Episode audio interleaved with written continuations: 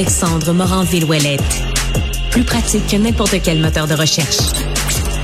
Une source d'information plus fiable que les internets. Cube Radio. Je retrouve à nouveau Isabelle Maréchal. Bonjour Isabelle. Salut Alex. Écoute, tu voulais qu'aujourd'hui on parle ben, du jour du souvenir, hein, journée qu'on souligne aujourd'hui, jour de l'armistice, euh, qui commémore évidemment la, mémoire de tous ceux qui sont tombés au combat, de ceux qui ont survécu, des vétérans, et comme j'en parlais tout à l'heure dans une entrevue avec euh, Justin Massy, des gens qui se battent encore en Ukraine. La guerre, c'est pas une chose du passé, c'est aussi une réalité là, en ce moment au quotidien pour certaines personnes. Et toi, Isabelle, tu as un historique familial avec la guerre qui est très près. Ton grand-père, lui, est décédé dans un camp de concentration. Oui, effectivement, le camp d'Elrich Dora en Allemagne. Euh, en fait, euh, je me suis beaucoup intéressée à, l'histoire de mon grand-père parce que tu sais, nous, on est arrivés au Québec, euh, on était quatre seulement, mon père, ma mère, ma sœur et moi. Très peu de familles vivantes encore en France. pas de grands-parents. Moi, j'ai pas connu mes grands-parents ni du côté de ma mère, ni du côté de mon père. Mes grands-parents, d'un côté comme de l'autre, ont été très marqués par la guerre en France, la deuxième guerre mondiale. Évidemment, la première, mais la deuxième, pour mes grands-parents, ça a été ça a été un, un, traumatisme qui s'est répercuté sur les générations qui suivent. c'est ça, moi, qui m'intéresse. C'est comment la guerre d'hier et d'aujourd'hui, comment elle s'incarne dans les souffrances familiales qu'on a en, nous? Est-ce qu'elles ont un impact? Moi, je suis convaincue que oui. Tu vois, moi, j'ai été élevé par un père qui est devenu orphelin de guerre à 5 ans et qui toute sa vie a été marqué par euh, par la deuxième guerre mondiale et par le fait que son père, donc mon grand-père, a été déporté au camp d'Alrich Dora en Allemagne. Hmm. Euh, pour l'histoire, tu vois, mon grand-père qui s'appelait Jean Armand Maréchal, son nom de de code résistant parce que c'était non pas un militaire comme son frère Louis, mon, mon oncle, mon grand-oncle Louis Maréchal, lui s'est enrôlé dans l'armée.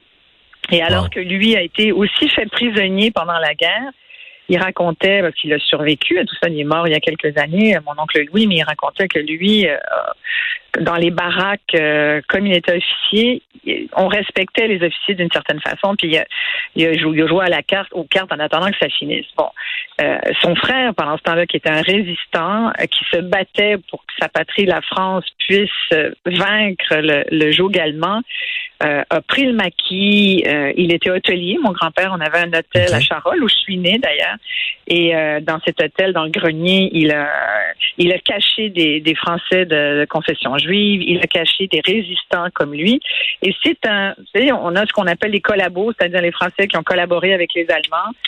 C'est un Français collabo qui aurait vendu mon, mon grand-père aux Allemands, ce qui fait que euh, le matin du 10 décembre 1943, ils sont débarqués, euh, ils l'ont, euh, ils ont fait une perquisition menée par la Gestapo, hein, les, et ensuite il a été amené, déporté dans un convoi avec 1500 autres prisonniers, dépouillé de tous ses effets personnels, fiché. On lui a donné le numéro de matricule 43989. Et, et ça a été le début de son calvaire et le début de la fin pour lui. Et puis, Il n'en est jamais ressorti il en est jamais ressorti. Il est, tu sais, on parle beaucoup d'Auschwitz euh, pour aussi des, des raisons qu'on comprend tout à fait. Il y a des millions de Juifs qui ont été euh, assassinés au camp d'Auschwitz. On parle moins du camp de Dora, qui était toutefois euh, qui recevait des déportés de toute nationalité. Il y avait évidemment des Juifs hongrois, des Polonais, des Russes, des Français, bien sûr, comme mon grand-père. Il y avait 8971 déportés de France à Dora. Il y avait beaucoup, il y avait eu des milliers de Français qui sont morts. Il y en a quelques-uns qui ont réussi à être libérés, toutefois, là, quand euh, il y a eu la libération par les Alliés. Il y avait des Belges qui ont été déportés là. Euh, des Tziganes allemands aussi. Les, Allemands... Euh, mais tu, fais, tu fais bien. pas les Tziganes, hein. Ouais, tu fais bien de le souligner, hein, parce qu'on on, a tendance, avec raison, il y a au-dessus de 6 millions de Juifs qui ont été assassinés par les nazis pendant la Deuxième Guerre mondiale. On, on oublie trop souvent que c'est pas juste les Juifs qui se ramassaient dans les camps de concentration, les Noirs, les homosexuels, les minorités ethniques comme les Tziganes, tu fais bien de le mentionner, les euh, handicapés également qui se retrouvaient là, euh, les prisonniers politiques, les prisonniers, quelques prisonniers de guerre, les, les opposants au régime et les résistants, comme ton grand-père. Il y avait ah, beaucoup plus que juste. Il y avait un système, d'ailleurs, on voit toujours là, dans, dans les films, dans l'imaginaire collectif, l'étoile jaune euh, sur les prisonniers juifs, par exemple, mais il y avait tout un code également là des triangles de couleurs pour tous les autres types de prisonniers.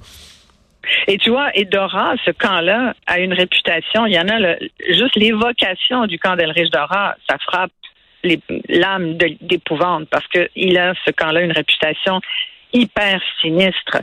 Et, moi, j'ai voulu, euh, comme il y a très peu de, de gens de ma famille pour m'en parler, le dernier qui pouvait m'en parler, c'était mon père, puis il est mort il y a quelques années.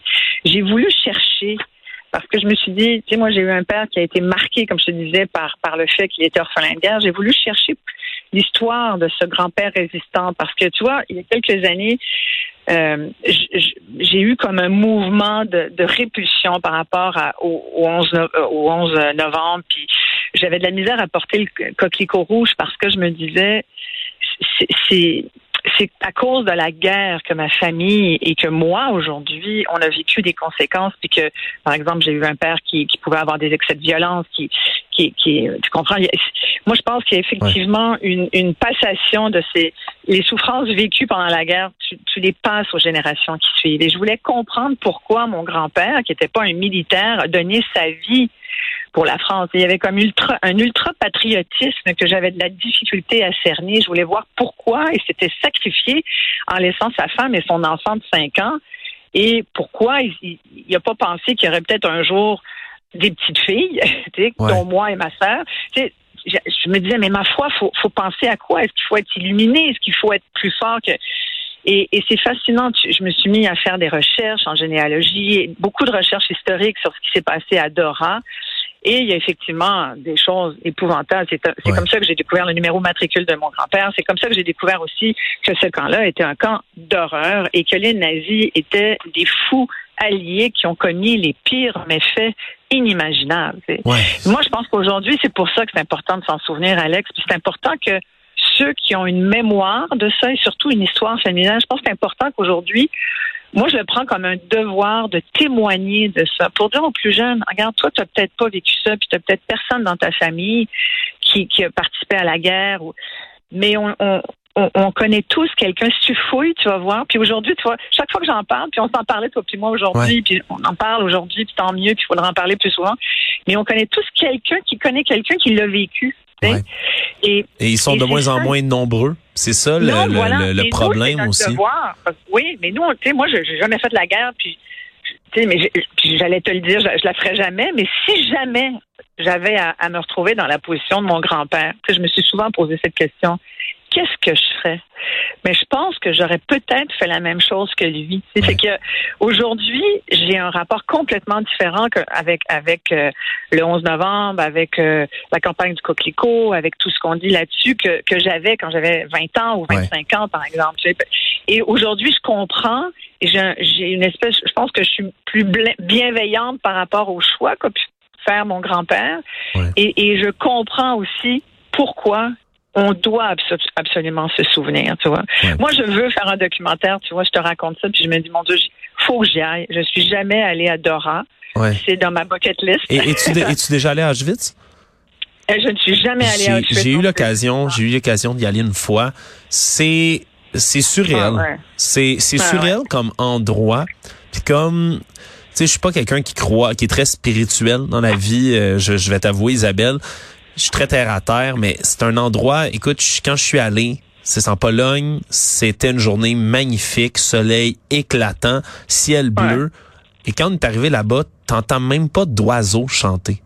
C'est ah, bizarre l'aura qui entoure Auschwitz là-bas.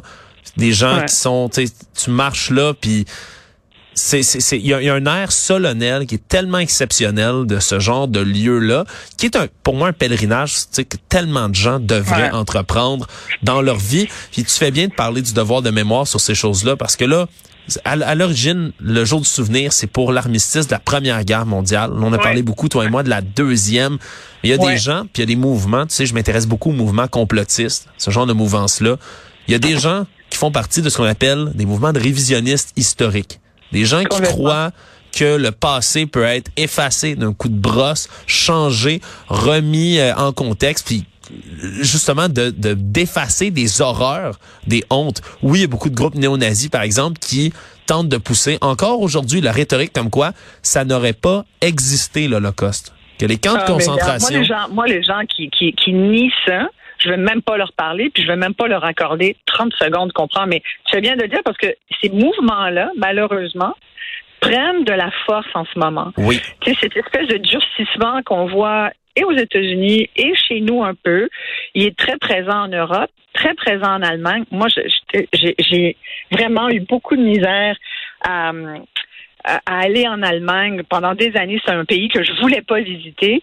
Euh, et, et, et tu vois, donc Dora, c'est dans ma bucket list. Éventuellement, je vais y aller. Mais, mais tout près de Dora, il y a maintenant à nouveau des croix gammées sur les édifices.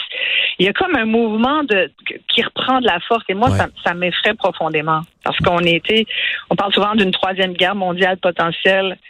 Mon Dieu, c'est la pire chose qui pourrait nous arriver. D'où l'importance de se souvenir, hein, ceux qui ne se souviennent pas de l'histoire et qui ne l'apprennent pas sont condamnés à la répéter. Hein, puis on a tellement de choses comme ça, tellement tellement d'horreurs. Qui, puis on est si loin, on dirait hein, ici, là, on est bien au Québec, on est assis un peu sur nos lauriers. Mais souvenons-nous des gens d'ici, d'ailleurs, qui ont combattu pour la démocratie, pour la liberté, ceux qui se battent encore en Ukraine, puis pour que des histoires comme celle de ton grand-père, c'est des, ce soit des choses qui n'arrivent jamais encore, jamais plus, on le dit après la Première Guerre mondiale, jamais plus, on le dit après la Deuxième. Il y a encore des horreurs qui se passent, puis malheureusement, si on s'en souvient pas, on va les refaire. Isabelle, c'est un Ouais. plaisir de converser Ah, avec toi, sincèrement. Puis si tu fais un documentaire là-dessus, je vais être le premier à l'écouter, je te promets. Ah, t'es fin. Merci beaucoup. Passe Salut, un Isabelle. bon week-end.